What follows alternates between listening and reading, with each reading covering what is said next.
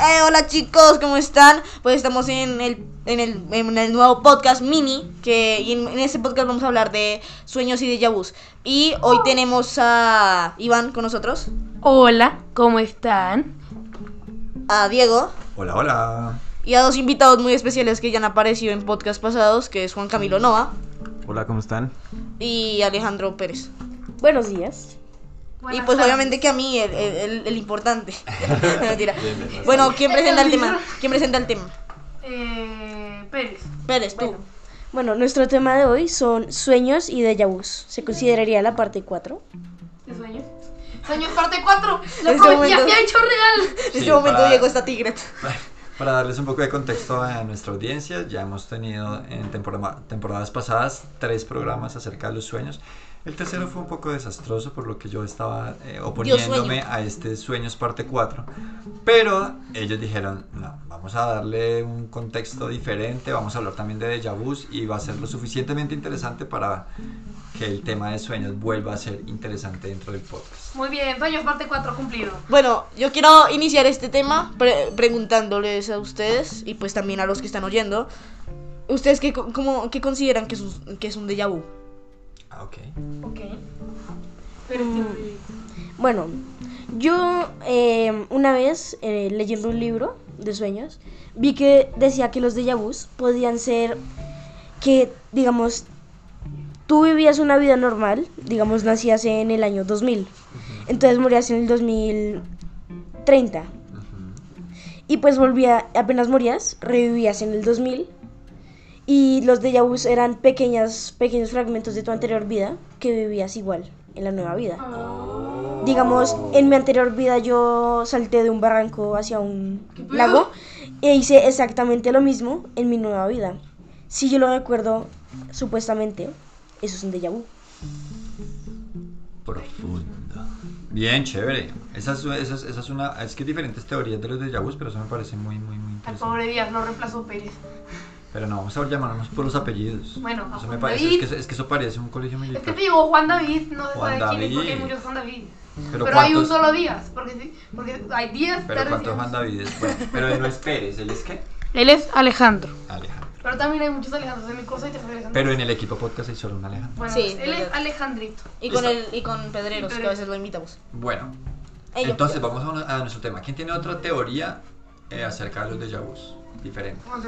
Esto lo dije en un podcast pasado, creo que se perdió, ¿no? El del existencialismo. Sí. Sí. F. F. No, no hacemos un minuto de silencio porque no tenemos minuto. Hagamos Segundo de silencio. Pero sí, fue, fue, un, fue un episodio del podcast perdido porque el, de archivo se perdió. Uno, dos, listo, ya.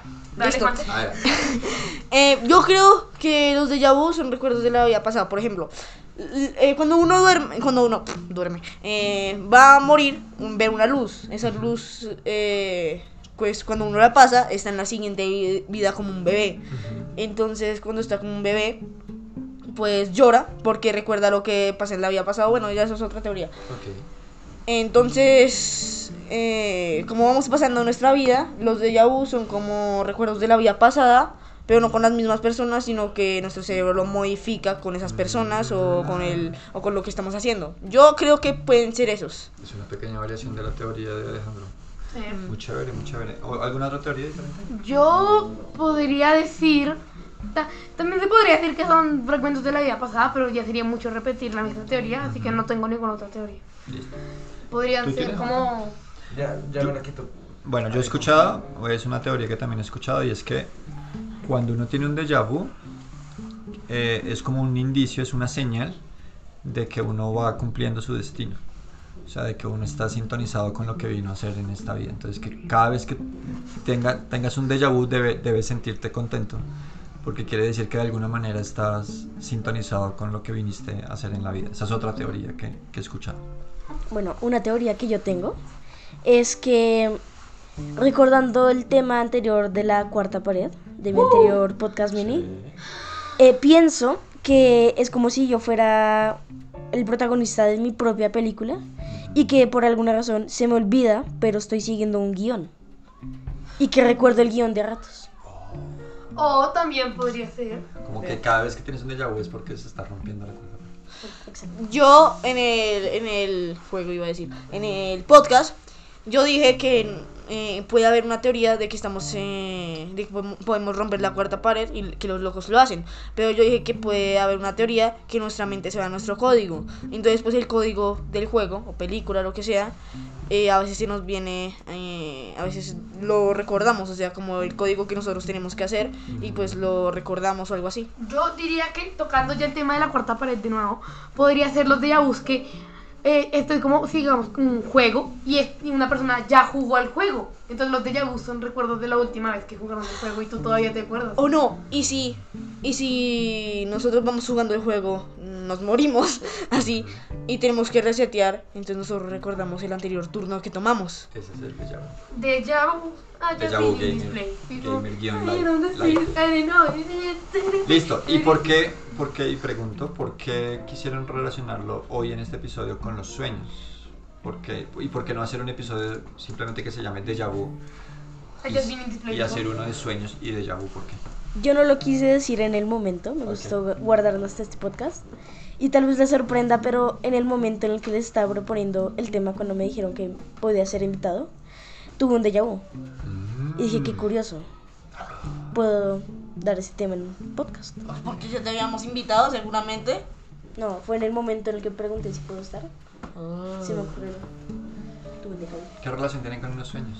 Eh, Juan tiene una teoría. Juan, espera que Juan casi no habla. Ah, sí, Yo, venga, yo diría que, mm, pues, eh, como han dicho todos, que son como recuerdos de nuestra vida pasada. eh, el, el déjà vu, eh, bueno, los sueños, es como la imagen gráfica del déjà vu. Ah, ok, como una ampliación del déjà vu. Yo tengo otra teoría que me acaba de volar la cabeza a mí mismo. La acabo de pensar y se me voló la cabeza. A ver. ¿Y qué pasa si los sueños de esta vida son déjà vus de la vida futura? Entonces lo que tú sueñas en esta vida es lo que te va a pasar en la vida siguiente. Y en tu vida anterior soñaste todos los déjà vus que has tenido. Bro, eso, eso estalla en la cabeza, bro. Vamos a terminar sin tapa sea, craneal en el episodio de hoy. Me O sea, volví que- muy pro. Espera, para entender tu, tu idea, es posible que lo que yo sueñe en esto, en, en esta vida, sea mi vida de mi segunda, sea lo que me pase en la segunda vida, y lo que alcance a recordar de mis sueños sean déjà vus. Exacto. Wow. Rompecráneos. ¿No les ha pasado que cuando se despiertan de un sueño ahí todo loco, eh, se despiertan y como que hoy le voy a contar a mis amigos que soñé y cuando lo van a contar como que se les va el sueño, ya no recuerdan el sueño? Sí, sí, pasa. Pues a lo mejor eh, los déjà vus son es lo que es como el sueño, lo que cuando pasan el momento recuerdan el sueño y como si fuera un déjà vu. I just been in display. Eh, Pues, pues a mí se me ocurre ahorita una relación y es que bueno, pues lo- de lo que hemos hablado como que esos déjà vu son momentos de como de conciencia absoluta y a veces a ustedes no les ha pasado de- que dentro del sueño se dan cuenta que están soñando. No, jamás me ha pasado, pero sí, Sí me quiero sí, que me sí pase. me o sea, A mí o sea, que no, ay, es no horrible. sueño dentro de un sueño? Que estás dentro del sueño y te das cuenta como, uy, Rompes la cuarta pared del sueño. exactamente, he rompes hecho. la cuarta pared del sueño. Yo jamás lo por he ejemplo, hecho. Una vez yo estaba en el colegio, aquí en la portería, y pues yo iba caminando y me pegué con un árbol, o sea, me pegué en la mano, y cuando vi mi mano no tenía un dedo. No tenía un dedo y yo empecé a decir, esto es un sueño, esto es un sueño, imagina que, ti- que tienes un dedo, cerré los ojos y pa, apareció el dedo y yo. Soy el rey, pero me desperté. Eh, te despertaste. y me desperté y yo como que no, tenía, tenía todo controlado, podría hacer lo que quiera. Estaba planeando volar hasta un McDonald's y comerme todas las Ahorita les, hamburguesas. ahorita les cuento el sueño que tuve. eso. Yo tuve un sueño de que iba caminando por ahí y de la nada vi que una paloma se cayó y de la nada, o sea, como si se hubiera vuelto un huevo y salió una tortuga. Y dije, eso no es normal, es un sueño. Entonces yo dije, entonces estoy soñando. Y quería volar, pero no me podía mover apenas me di cuenta de que era un sueño. Yo también me imaginé algo parecido, pero como que yo no era el que decía que era un sueño, sino yo era como la cámara que estaba grabando un filme. Sí, y pues, y pues como que era de acción. ¿No se han visto uno que es como... Duro de matar. Beam, algo así que es de frijoles, que son de Ah, pistolas sí, y eso, sí, que son como esos muñequitos, unas bolas, y pues que están en, en unas plataformas. Y que el man decía, esto no puede estar pasando porque como que le habían matado a su esposa. Y decía, esto es un sueño, entonces empezó a imaginar cosas, o sea, las cosas que imaginaba caían del, de- del techo. Y como no sabía cómo imaginarlas, entonces caían muchas cosas malas. Entonces se, se fue corriendo y yo era como la cámara que lo estaba grabando. Me Me imagino a Juan de tu próxima vida diciendo una tortuga y cae una tortuga. me pasó algo, algo peor que, pues es lo mismo que, que como que le pasó a Juanse, sino que mm, era como más sangriento porque mataban a toda mi familia. Y yo era el que estaba filmando, entonces era como más traumático. Ush, Dios mío, qué re pesadilla. A mí, me, a mí me pasó una vez fue que, que al darme cuenta de que era un sueño empecé a volar. Y te caíste. No, no me Eso caí. era lo que yo quería hacer. Es, es lo máximo. es- Lo, lo he soñado solo tres veces en mi vida. Yo jamás lo Pero han sido de los mejores sueños. Porque, porque uno, uno, o sea, ese, esa sensación de estar dentro del sueño y decir, estoy soñando, puedo romper reglas. No, yo, yo. Es, es muy, muy Que chévere. es que puedo romper reglas. Ahora hay una hamburguesa del tamaño de mi casa. No, Y yo. vivo dentro de la hamburguesa. A mí me pasó algo así, pero con pizzas. Resultó que yo amo la pizza de Domino's y mi casa estaba, o sea, no era la misma casa, era una casa un poco más pequeña de un solo piso y era solo hecha de cajas de pizza. Yo- Y cuando yo las abría solo tenían una rebanada de pizza de vegetales. Qué asco, pobre Pérez. Pobrecito. Pobre Pérez. No, yo odio despertarme de los sueños. Yo odio en serio despertarme así el sueño sea malo o bueno, porque en un malo no me puedo morir. Así las cosas como son. Y en uno bueno, pues es bueno. ¿Por- ¿Quién quiere despertarse? Por ejemplo, yo estaba soñando que todo el colegio era como un parque de diversiones, pero o sea, teníamos un terreno enorme y como cada salón estaba separado como unos mil kilómetros del otro, entonces nos tocaba ir en carros, pero los de Jurassic Park.